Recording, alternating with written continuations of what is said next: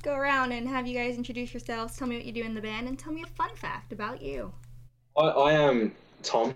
I play guitar in Riskus, and I am the most talented member of Riskus.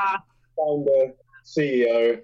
I do all of it basically, and these boys just kind of pretend, but industry secret. Um, my name's George, and I'm the singer and the bass player of the band. And a fun fact about me, I can do a no-handed, uh, a no, um, I could do a backflip blindfolded off a house. So parkour. And yeah, yeah, parkour, yeah. parkour. My name is Eve. I also play guitar in Riskus, and on weekends I like to dress up as Merlin, the elephant whisperer. You guys pick your respective instruments.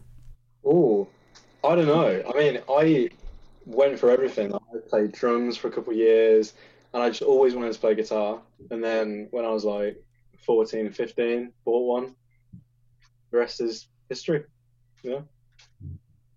That's I think my, mine was the same with like singing.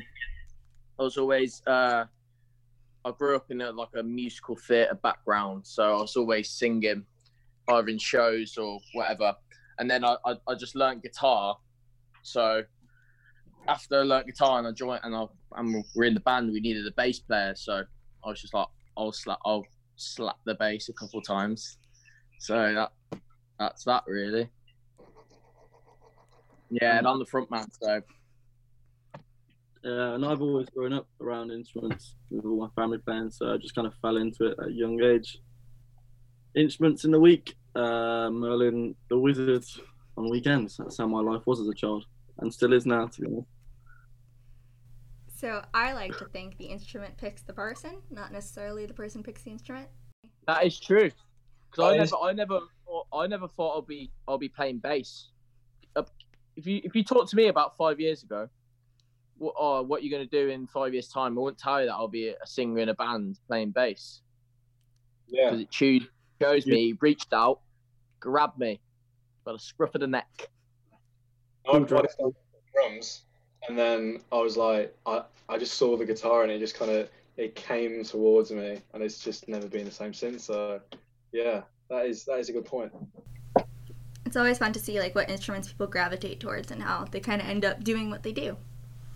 So George, you mentioned musical theater. Fun fact, actually, uh, my school is a musical theater performance school as well as a Division One sports school. Oh, really? Yeah, it's a strange combination, but it's a thing. Yeah, yeah, yeah. I I grew up uh, when I was a kid. I was in uh, Billy Elliot on the West End, um, and then I went to a school in England. Uh, it was a boarding school, but it was like a musical theatre dance school. So I literally just studied a load of dance and musical theatre, and so because my mum's a dance, my mum's a dance teacher, and she has her own dance school. So literally just being brainwashed into being like a performer since I was a a baby, really.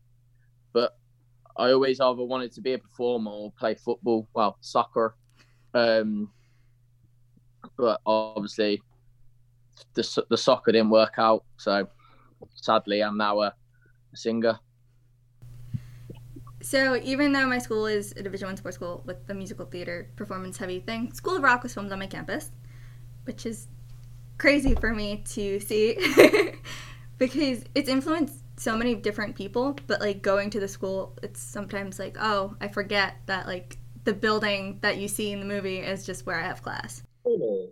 That's mad. That film, honestly, made me want to be in a band. That is one of the most. Yeah, important no, mate, yeah. be in a band. exactly the same. That's Yeah. mad. What? So that building is your school? That's crazy. That's mad. I like asking people this question because I feel like it tells a lot about a person. So, what is your favorite album in your personal collection? And by personal collection, I mean you physically own the album. Ooh, God. Um, I think mine's Exodus, Bob Marley, Exodus. I think that's just one of the best, best albums. But there's loads, there's there's loads, but but I think that's my favorite, my favorite album. My first ever album I bought was Love Gun by Kiss, so very opposite. You know what I mean? First album I bought was Crazy Frog's greatest hits. Crazy, crazy hits, I think. One hit. Yeah, but he had- he was covering all tunes. He did covers of Queen. Mm. Our first album was McFly. Ooh. Yeah. Unlucky. But My, I think my favourite album in my collection is probably Rumours by Fleetwood Mac.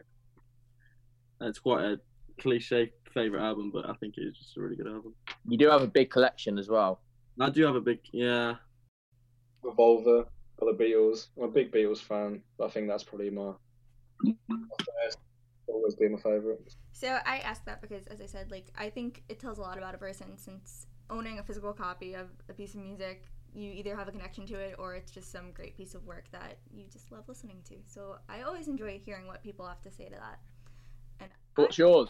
I have two, I'll say two. Cheap Trick live at the Budokan. It was my dad's. And then my favorite's probably The Planets by Gustav Holst. It's a classical music piece. But Wow. Wow. Very Wow. sis- sophisticated. I used to play the trumpet in concert and jazz band, so like learning it and then hearing it, it was one of the pieces of music that kind of changed how I listen to things. So that's probably why. We all need a jazz That was trumpet. such a better answer than any of ours, though. We're just mine's the Beatles because I like the Beatles. And yours is just like professional. Have you ever been to America? I've Always- been a few times, yeah. I've never been.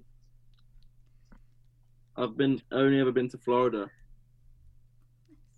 And, and to the JFK airport in New York, and that's about it. I'd love I'd love to live out there to be fair. Maybe not at the minute, but in the in the future. Okay, so my next question for you guys is one that was asked at our freshman orientation that we ask everyone. If you can be any item in the kitchen, what would you be and why? Ooh. Hmm. Um. Um. I- I've I, I would I would be um like I don't know the tap. So because I clean because I clean everything I touch. I would be a kettle because I'm just always bubbling with Just- ideas, bubbling with good ideas and bringing. What about you, Eve? I'd be uh I'll be a fridge because I'm always so cool. That's good. yeah. Got better. I thought you, I, Tom. I thought you would be one of them. You know, one of them garlic crushers, just because you Oh, stink. That That's was my, what I, that, my second what option. popped in my head when I thought of That was you. my second option. to be fair. Not wrong. Yeah. What about what about um yourself? What would you be? I said I'd be a knife because I have a sharp wit. I rate that. Answer than ours. So. Very violent. It is a very violent answer. I'm not funny, so it was just kind of like a spur of the moment. This sounds cute, but it really is. I hate those like you know when you first day of school and it's like you got to stand up and say I hate that. hmm I hate. Uh, it. And you don't know anyone. I think I nearly cried on the first day of my school. You cried.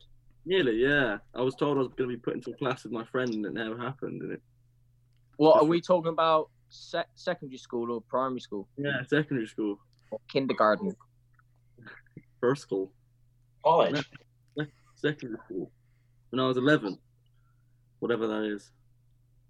Yeah, I think I cried as well I don't think I did. because the school was just so big and I was just lost, so I just started crying. Well, it's that's the thing. You're a very young age to go into a big school, especially with kids Yeah. so much older. Yeah, but we have the three tier system, so I didn't have that. I had like, because you have like secondary school, don't you? I have like I have first school, middle school, and high school. So I have like Yeah. an to be American fair, but I, system. I had my first day. I remember I was at school like m- a big the big school for a week, and then that's when I moved to London. So and then then I was then I was just doing school in just like a classroom with like two people, in just like a, in like a living room. Mad. So that that was all right. So I didn't really have like You know what I mean? All I had was just that that first day, and then that's that was my memory of my first day. Like, What, what was the question again? You got to top it. So for your music, can you describe your sound for me in three words? Tropical. sexual. Uh, punch. But like a a, a, a a punch, a drink punch, not a, not a, Like a, yeah, like a like a prom party not punch. a contact punch, yeah, but just a, a little sipple Yeah, punch. yeah. yeah. But you get a jock, you get a jock putting a bit of whiskey in it. Oh, cheeky joke. Fighting. Cheeky. yeah, but that's for no. We, people say that our sounds are very tropical. Um, Summery. yeah, summer like a summer tropical indie. That's what they call us. That's that's what we've been called in like reviews and stuff. So tropical, summery, indie, goodness. It's fun to see how bands describe themselves because I might not pick the same favorites, and it's nice to hear like what you guys would classify yourselves as, since there's so many genres. Yeah. But genres don't really exist. So. Yeah, Yeah. I think I think especially from our last single with "Cool to Chill With," it's not it's completely different to like our first ever song, "Panic Like Tom." I think the "Panic Like Tom" tune, that's like a more of a tropical indie like sound, where "Cool to Chill With" is more of like a jazzy kind of kind of vibe. So It was a different part in our career. You know, I mean, that was like four years ago, and we've kind of we've built up, you know, as a band, and this is kind of where we're at now. And I think we're all really happy and excited. yeah, and we with don't and we don't want to we don't want to stick with just one genre. We want to kind of experiment and do like loads, even if they don't even work out, as long as we try it and and experiment. Because we a lot of bands don't really experiment with their sound; they just stick with their same sound. That's why loads of bands, up and bands, that don't progress to the next level because they're just so stuck in their ways. They're like an heirloom from the 1997. I think even though like you guys are delving into different genres, you still have the same type of like swing sound present in all of your songs. So there's some consistency across the discography, but even Yeah. though you're Yeah. trying different things, which is really interesting to listen to. Yeah, people yeah, still. I, yeah. I think I think you have to keep like so people if people listen to it, they can recon, recognize us as like uh as like musicians because obviously with like my singing voice, if someone knows my singing voice, they'll know it's me. But like the music, it still has that like like you said that nice little groove and that nice like ry- rhythm. And I think it's just like every song we write, we try and make it like really catchy. So, because I think catchy songs are just the best songs to listen to, easy listening. So, way to make something catchy. Like, you know, it's not the coolest thing in the world, but like we like making catchy, good, feel good songs. That's just what we do. So hmm heard that. So, what is your favorite part of a song that you've written?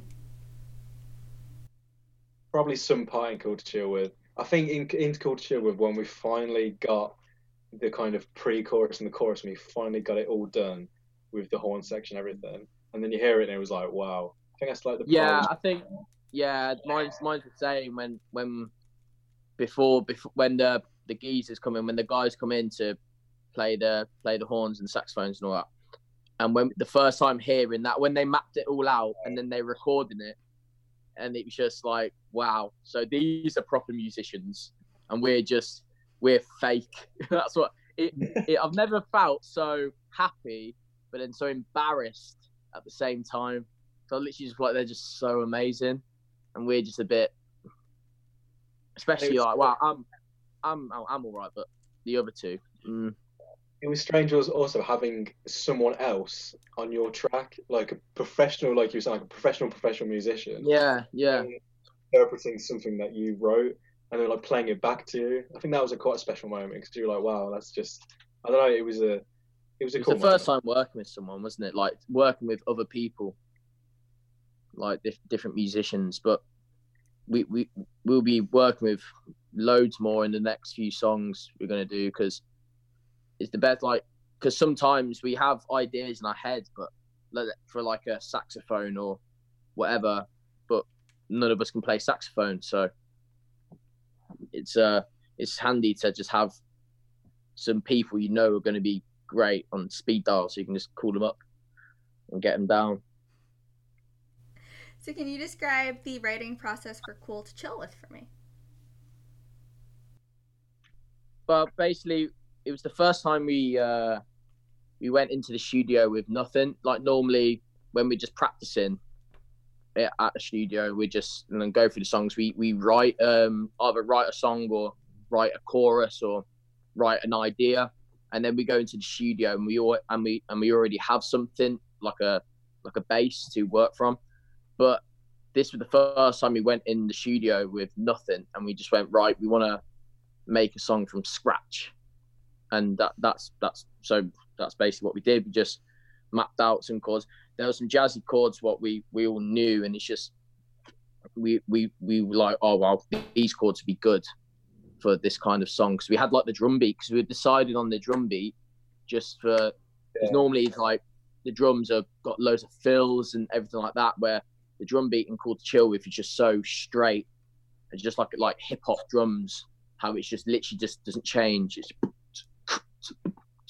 and that and and then we had that and then obviously we just lay down the chords and just built up like that really. We all, it was nice as well because like yeah like you said we had the drum beat which was like we don't ever start with kind of that as a basis. And i remember like yeah just like playing those chords and like, oh that's cool. And we all just built up you know what i mean? We all like chipped in with like this and chipped in with that and it all just kind of became like a massive thing. And it took but that the cor- the chorus though because i remember eve you were at mine and we Mm. were just in the garden and we were jamming and, and, and we come up with the chorus there's a sign on of my house saying i'm to chill with on that bit and then but you remembered it. You remembered it. You remembered it. And um, when we were in the studio, and we are like, "Oh, that would work with this song." So, so it's just like it, it was handy. That was because they're decent bit of lyric. Yeah. Very. yeah it took ages as well like we spent like months and months and months recording that track like so long oh, Nice. was- Yeah, if you, thi- if you think about it though, yeah, it took a while just because we were having like two sessions a month. yeah. If we had, if we we would have got it done if we are in the if, if we're in the studio for about ten days, just non-stop. We would have got it done then. That's the only, that's the only reason why it took so long is because it was good as well because like it gave us some breathing room so we could yeah, like yeah. do a couple of sessions and then come back and be like oh we should do this and do this and kind of have like fresh ears so yeah, yeah. So, on that note, if you could change one thing about the music industry as it is today, what would it be and why? Oh, God, where do I start? put it in the hands put the power in the hands of the people and the Yeah. musicians and take away the kind of top tier because Yeah, and take away like the the musicians, which are just rubbish. You know what I mean? but yet, but yet, do so well. Like they, some of them don't have any talent. Like especially some of the rappers and even some of the singers. They just they just look good, and that's why that that's why they're successful. Um, But it's just like, especially like nowadays, with all this like mumble rapping, like Lil Pump. Like what what does he do? Like he just drinks lean, smokes weed, and just goes, and he makes millions. You know what I mean? I wish I could do that. Like, fair play to him. If I We could just- just do that and make and make millions, fair play. But I think that's what what I'll change. But yeah, what about you, Ephraim? You I think I'll definitely take out um, the whole, um, the whole shark factor. The fact that every Yeah. time we've gone somewhere as a band or progressed, we've always encountered people who are just full of lies, who seem to feel that. oh Tell- mate, yeah. There's people. So Some people seem to think that uh, offering you the world and telling you that they're the, the greatest person that you've ever met, and you need them as a a band is something that we've grown to kind of get bored of now. It just it it's so many liars and Yeah, and, so- and untrustworthy people, and and that that is what has an effect on bands and stuff because they stop because they're just like, well, we're not going to be able to get anywhere if we keep meeting these people. They seem well, to look, be well, look, well, look, look at us like Dan, who used to be our drummer. He left because that's basically why he left because he was just like, we're not getting anywhere. Everyone's just full of lies. And everyone, because as, as a young band, let's say like a new band and they're like 16, 17 years old, they're so vulnerable. Mm. So like us, when when our I won't name any names, Jizzled, that's what we called him. when he when he saw came to our gig and he he was like, yeah, we'll we'll do this. I'll get you signed in a year. We'll do this. We'll do that. We'll do this. We're like, oh my god, this is amazing. This is amazing. Not knowing that this guy has no, nothing to do with the music industry, doesn't have a clue what he's doing.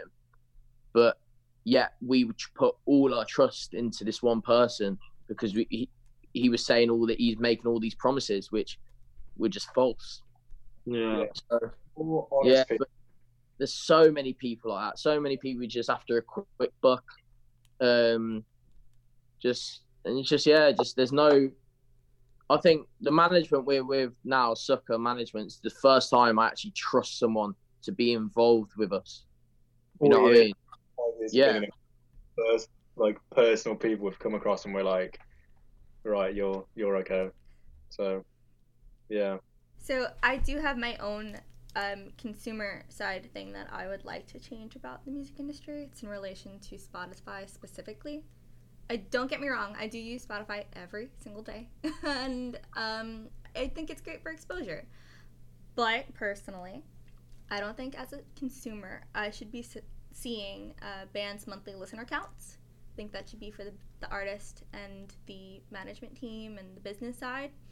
I think it sadly influences bills and people's perception of an artist. So that sucks, but that's my own Mm, two cents. No, to be fair, I agree. To be fair, I think if for for us, we like we like seeing that for us because it's our band and we like to see like what if what does well if a song does well, and we, it's it's a nice it's a sense of achievement which upcoming bands rarely have. So it's kind of nice, but I do understand like people might look at a, a click on a band and they might have a thousand monthly listeners and they they're like oh no forget that then, but they could be the best band in the world, but they'll never know. But we always, I think, me especially, whenever we started off before we had um, a, a lot of monthly listeners, I kind of would always look at the bands we're playing with and stuff and check out their monthly listeners and see how big they are.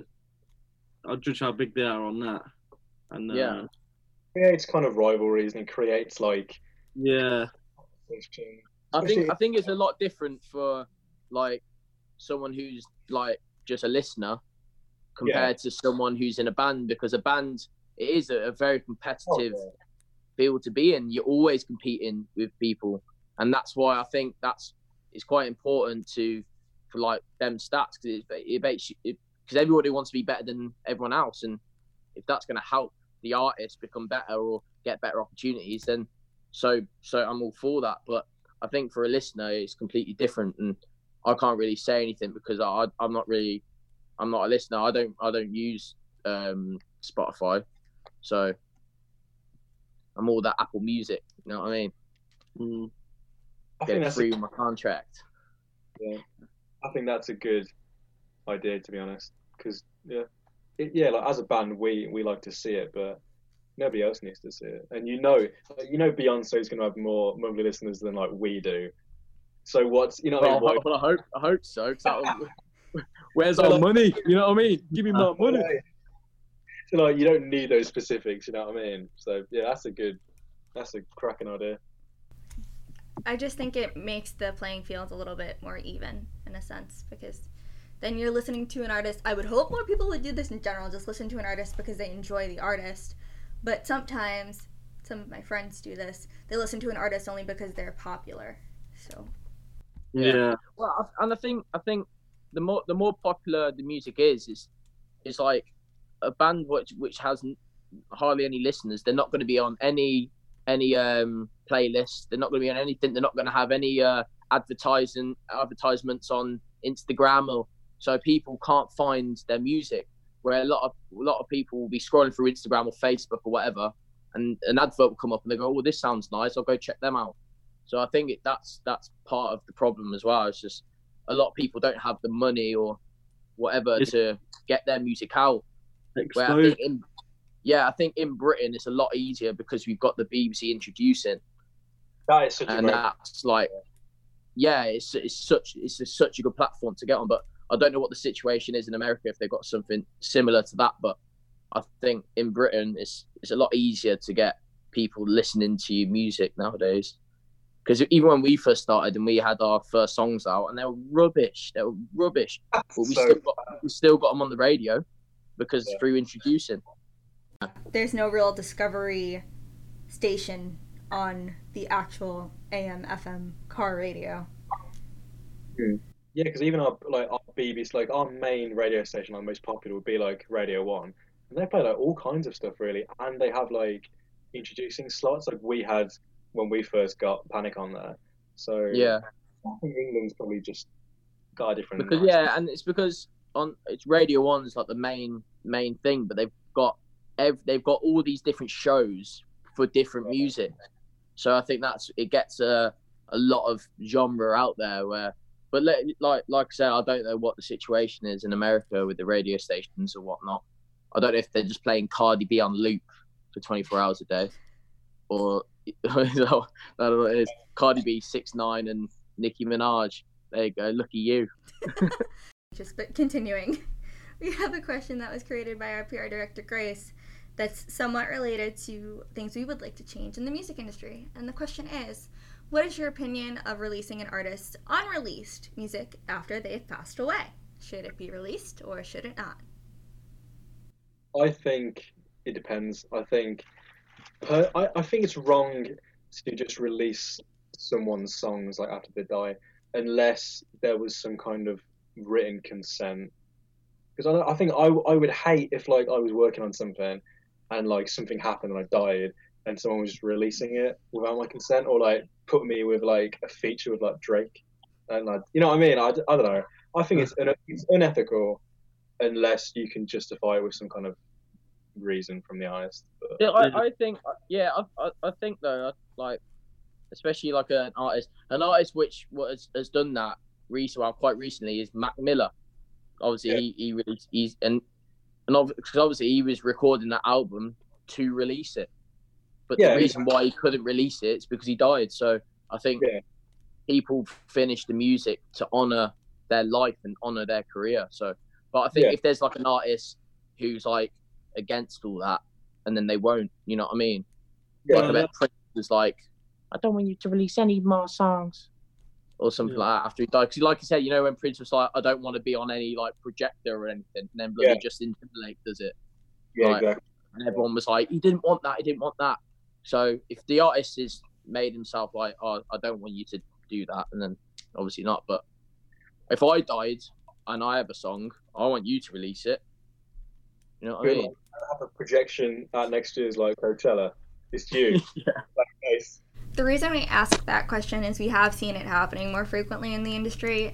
The examples you gave are normally the ones I do say Mac Miller's album, um, Prince's Vault, and the Lil Peep songs that were released that sound like unfinished bedroom demos.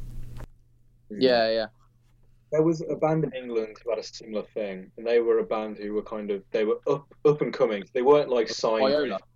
Yeah, they were just coming up. They were called Viola Beach, and yeah, same thing. Like they died tragically, and then they released this album, and everyone was like, "It sounds awful," but they became like really hugely, well, successful in the you know after that. But yeah, But some of our tunes are good though. I know that's what I mean. Like they had really good tunes, but I think when they released that album, it just kind of wasn't finished. It was a shame because like they were a great band, but Yeah, but but I think they I think with, with someone like that's died, I think they're not releasing the album for for like financial gain or for exposure or something like that. They're they're releasing the album strictly just to honor their lives. I think that's it's like a memorial which will be there forever.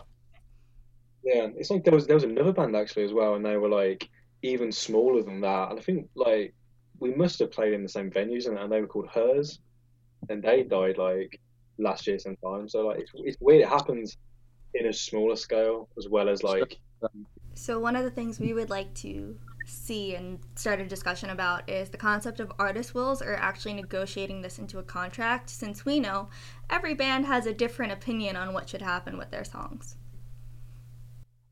Mm. Yeah. Are we still talking about death? Yeah. it's it's a very personal thing though, isn't it? Like as an artist, um, you will only want to put out what you're completely happy with, and if you've got ten songs that that you know you have finished and you pass away and you were never going to release them anyway, then I think it's a bit of a like being an artist is about having having the decision making skills. Yeah. Choose what you want to put out and when you want to put it out and what you want to do with the artwork and all this. And I feel like that is unless you talk to someone about it before and then you you do have something planned to release and then you die. I think leave the memory as what it was. Do you know what I mean? Mm, we've got like some tunes that we haven't released because we weren't happy with them. And if we were to tragically die, and they were released, and if I, for whatever reason, was a ghost or something and could see what was going on, I probably wouldn't. Be no, just leave it as it is because. I'm no, like, if we would no, but we would just finish them as a ghost. yeah, we'd finish them as a ghost. Yeah, Because that's where they got ghost writing from. that'll, that'll be in the credits. Yeah, in the contract. Ghost writing. Yeah, but is that an actual thing in the contract? Because how glue? So yeah, so we've done this on the contract. We've covered this. Do you want to? Do you want to put a will because you might die? I think that is probably that should be in stand in standard contracts because like Well, I'm not know. planning on dying anytime soon. Yeah, but neither am Touch I. wood. Neither are most of the people who have died, but it still happened, and it would save a lot of like you know what I mean? Because you'd sign a thing and they'd look at it and be like, oh, Well, listen, mate, I'm not being funny, mate. If I die, I die. There's nothing I can do about it. exactly. So it's just one, it's just one less stress to worry about. If I die, I'm dead. Simple as. Do what you want. Do what you want with me. I'd haunt, um, I'd haunt Jizzled. I would just. I don't know. I'll be. I don't know. I'll I be. was gonna say. I was gonna say I'll be in heaven, but I'll probably be in hell. I'll just be exploring, exploring the world, mate. Exploring the Area 51, exploring time, exploring space. If you're a ghost, you can do anything, can't you?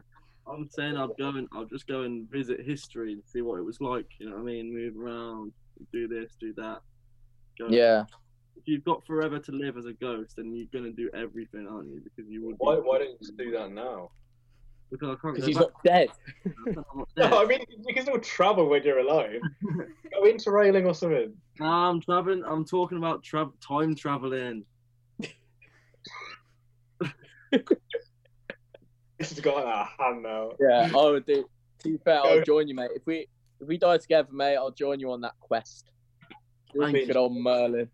My next question for you guys is what is the weirdest or funniest question you've ever been asked in an interview? And can you please answer it when you tell me the question? Um, Most of our, our interviews are quite standard.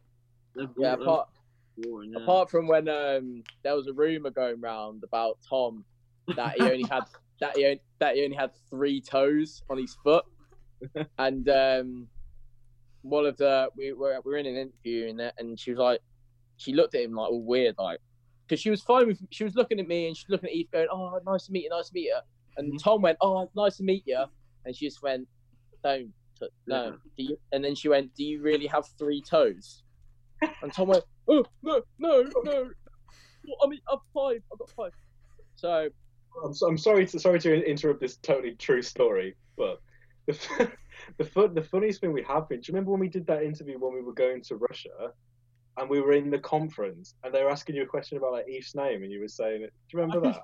Oh was- yeah. That was Yeah. good. We, we we went to Russia last year to play some festivals out there and just have a bit of a whale of a time. And we did a press conference with uh, the festival directors and the press over in Russia, and we were in A big like hall of people. yeah, we're a big hall of people on the Skype, and they were asking about my name because my name's Ephraim. It's quite a, not a very popular name, um, very biblical very old, yeah, it's biblical name, and they were asking about it and what it means. And George just piped up and said, "Oh, it's a typical uh, female name in England. It's typically female." a lot, lot of Russian laughs. Yeah, or or or the uh, or when we're on the uh, on the news, and they caught me swearing on the news. Yeah, that was were- funny. we're on BBC News, the main news in, in the whole of the UK, and we are doing an interview, and um, we thought the camera was off, and George, for whatever reason, thought that he'd stick his middle fingers up to test if the camera was really working or not. And we get, we did the interview, and then we all had calls from everyone saying, "What was what, was that all about?" We're like, what? What's George swearing? None of us saw it, only George. Mate, I remember I did it, and I looked at the cameraman, and he was going, "No, no, no." I was just like, "Oh God, Manan's gonna kill me." uh, But yeah, by the way, Tom doesn't have three toes. I He's thought. got, he's got, he's got lovely feet, bit hairy, but they're lovely. Cheers, cheers, mate. nice little like moral to that story. How he circled back to. yeah. That was the question. it's been answered in some capacity, so it's fine. Yeah, probably got a few answers to pick from. Pick a mix. How have you guys been spending quarantine? Are y'all still in quarantine? Yeah. Yeah, lockdown. We're sort of coming that out of it now. We're sort of coming out of it now. We can we can we're allowed out of the house and to see our families and stuff now. But and the shops have just opened today, but the restaurants are still closed. It's a bit of a weird one. I've been enjoying it. It's great. I think everyone needed it. To be honest with you, I think everyone needed a bit of time to calm down and unwind from Yeah. the Yeah, yeah. Although the circumstance, it's been like a bit of a blessing in a way because I think it's just giving everyone time to just like literally stop everything and kind of just Yeah. sort it- But I think I think we're just the lucky ones, really, because none of Yeah. us have really got like an important job or anything that like requires us to be a key worker. Like if one of us was like a doctor or a nurse, luming heck, Yeah, that wouldn't be. like it's mad. Like so, some people have just been, a load of businesses have just been wrecked, and people, obviously, all the people that died, just it's been it's been horrible. But I think we're just we're just one of the lucky ones, really. It's just you just basically just have to just stay in our own house. Yeah. That's it, it. really. yeah. Yeah. But it's easing though. It's I think I think we'll probably be in lockdown for another maybe another three weeks or something like that. A bit longer than that, mate. I reckon. I reckon at Oh, least. like, I think because we're, in the studio in like a couple of weeks.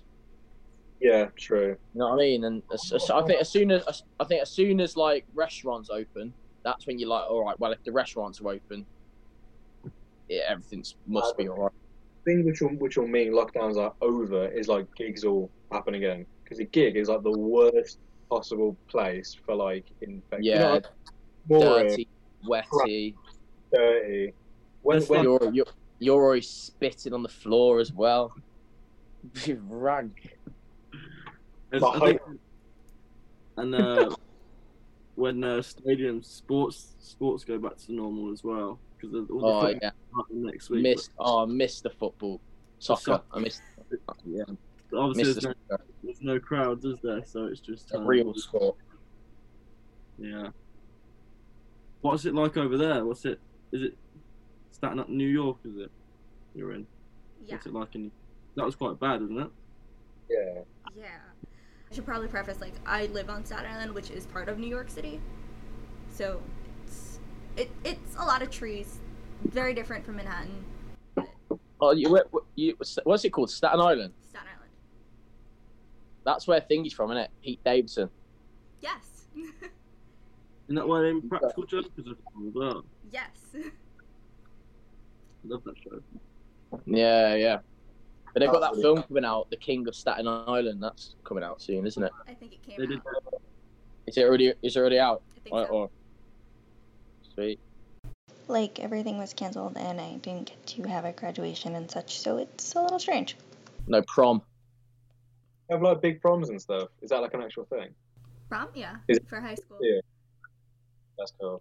Yeah, is that like is prom like a big deal? Because like Yeah. in England, it's basically you just go and have some food and then that's it. You go home. But really? in Okay. America, is it is it like you know on like TV shows like bloody like what do you call it, Thirteen Reasons Why or whatever, when it's like legit and people go, "Will you go prom with me?" Yeah, you, And it's you like, have all the what? proposals that happen. Um, Well, And the prom, and is it like prom king and queen? Is that real? yeah. that, you what? It's mad. What is it just so? It's just like the most popular people that get, get given a little crown. Uh, my school is different.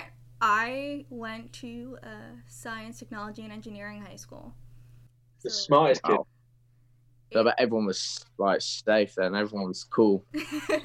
so it wasn't really like the king and queen were the oh. most popular people, but like everybody knew each other because it was a small school, so they were just really well liked.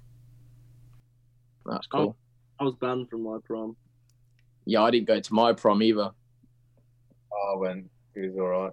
Yeah, here like you you have the pre prom, and then you go to prom, and then you have after prom. That's like We got- every, You have every three prom. proms. Well, You have like you have like three drinks, and then you have prom, and then you, you go after. yeah, Oh right, oh no, yeah. So like basically like a night out. that's like Yeah. yeah, that's everything in England. If you're going on a night out, it's always a pre, yeah pre-drinks, a drink before the party. But the but our after party, our after party is having a kebab or something. our after party is on a street corner with a kebab, and Go to bed early. I think in England, I I think people start drinking from when they're about twelve. Uh, mate, I, yeah, I had my first beer, like my first beer when I was like eleven. Yeah, I was drinking shandies at the age of eight. Yeah, mate. Yeah, Yeah. shandy. But I just turned twenty. I turned twenty-one a couple months ago, and I just I can't imagine like not having like alcohol in my life. Like Waiting you know, that long, trying to get like, yeah. You know I mean? bad way, but like it's such a part of my life, just like having drinking beers and like going out and seeing you. I don't know. I can't imagine like only just being able to do that now. Well, I mm. think yeah, but I think England's just a big drinking country, especially for beer and ale. Like Yeah, yeah, it's in our culture, like in it? America, isn't like Bud Light like a big thing where if you if you were caught drinking Bud Light in the UK, you would be arrested. You would be arrested. Slapped out your hands. Yeah, you get it slapped out your hands. Mate, when You I go, get a nice- You'd be you like, get a nice bottle of old goblin shoved in your face. Mate, Bud Light's cheap. It's cheapest thing in spoons is a Bud Light. yeah, it's, 'cause it's all water. Even, yeah, it tastes horrible, but like So I'm 22, and I took a class in college called "The History of Beer Brewing and Drinking in American History." I bet that was a big class. We brewed our own 16th century ale. Wow. And we went to a brewery and we watched them make beer. and then we went to the oldest tavern in New York. That's Uh-huh. cool. What musicians inspire you to be a better musician? Ooh, I have one. Um, he's quite an, a new guy. You might know him. He's called Jacob Collier. Oh, I haven't. Yeah, yeah. He's Yeah. just. I just think he's one of the most talented musician I've ever seen, He's a genius. or I've never seen him live. But yeah, he's literally just a musical genius. So I think him. What about you, Thomas? I think I can't really think of like But no, I, th- I think the thing which makes me like the most inspired, like music wise, is like just going to like a random gig. It doesn't matter where it is or like what level. It's like a random gig on like a weekend and just like seeing a random band, especially if they're like a bit younger, because it just like it reminds you like why you kind of started playing and stuff. You know what I mean? And you kind of see it and you're like, oh, I can't wait to get back and like practice now. And you kind of it kind of reaffirms all the things you kind of love about music. I think that's that's what inspires me the most. I reckon like seeing other people doing it, especially on like a kind of similar age range and kind of level and stuff. But, So you just said seeing a band full of kids is your inspiration. Shut up. I watch, I watch, I watch School of Rock and I'm like, yeah, what a bit. Oh, yeah. this is You know what I mean? I I'd say for me, there's a dude called uh, Corey Wong who plays guitar in um, band called Vulfpeck, and uh, they sold out like Madison Square Gardens with no management or label. They're just really really cool band, man. And he's he's just a sick guy. He's just really good. Like someone you look at and you're like, I wish I was that good. They're Yeah. kind of be following. I'd say. Like good songwriting. Imagine, imagine just like completing an instrument like you can literally just play anything. Yeah, like playing the Fire of the Flames on Guitar Hero on Expert. Yeah. yeah. Actually, It's- at guitar. Right. What's the what's the guy called? Oh, I can't remember his name. He's he's uh quite young. He does songs with like Wiz Khalifa and stuff. Um, he did that song about Charlie Oh, Puth? uh, it- yeah Charlie Puth. Now he is he's legit. Like he is legit. He he's got that perfect pitch and he can literally just play anything. Like it's Clean. mad. Yeah, and it's just like if you listen to one of his songs, it's just a pop song, but he is a he is a talented young specimen. He writes songs for loads of people, doesn't he? He wrote songs for Five Seconds of Summer and stuff. And Yeah, I Yeah. bet he's he's got he's getting p mate. He's getting money. songs coming out of his ears. Mm, Maybe we should record uh, give him a call. yeah, I'll give him a little whack him a little cool one. And now, my last question for you guys is what are your goals for 2020? You can do the year or the decade because the year's kind of been canceled. Yeah, well, the the the goal for the year is to survive. I think that's the Go main goal for everyone. Um, I think for the decade, it's just just keep progressing as the band and just that's basically it. Really, just trying to just be better and yeah, By, make yeah, keep making music, stay happy is a By big 20 factor. by 2030, I want 100 million in the bank. I want a nice car. I want Merlin the Elephant Wizard to have his own TV show. And I want to have my own daytime TV show. And that's how I see it being. That's the elephant wizard. No, but I think yeah, I think we just wanna. I just want to just carry on, just try and just get to the next level and keep progressing as, as the band until we're like we're just selling out shows everywhere, constantly on tour, big studios. I want to write loads of albums. Just yeah, Yeah. for the decade. Write songs. Stay happy. Stay positive. Carry on going. Mm. So, I want to thank you guys so much for speaking with me. Thank you very much. Thoroughly enjoyed it. Enjoy the rest of your day, guys. I know it's like evening. Yeah, stay safe. You too. Yeah. Okay. Bye, everybody. Okay. you. Bye. Right.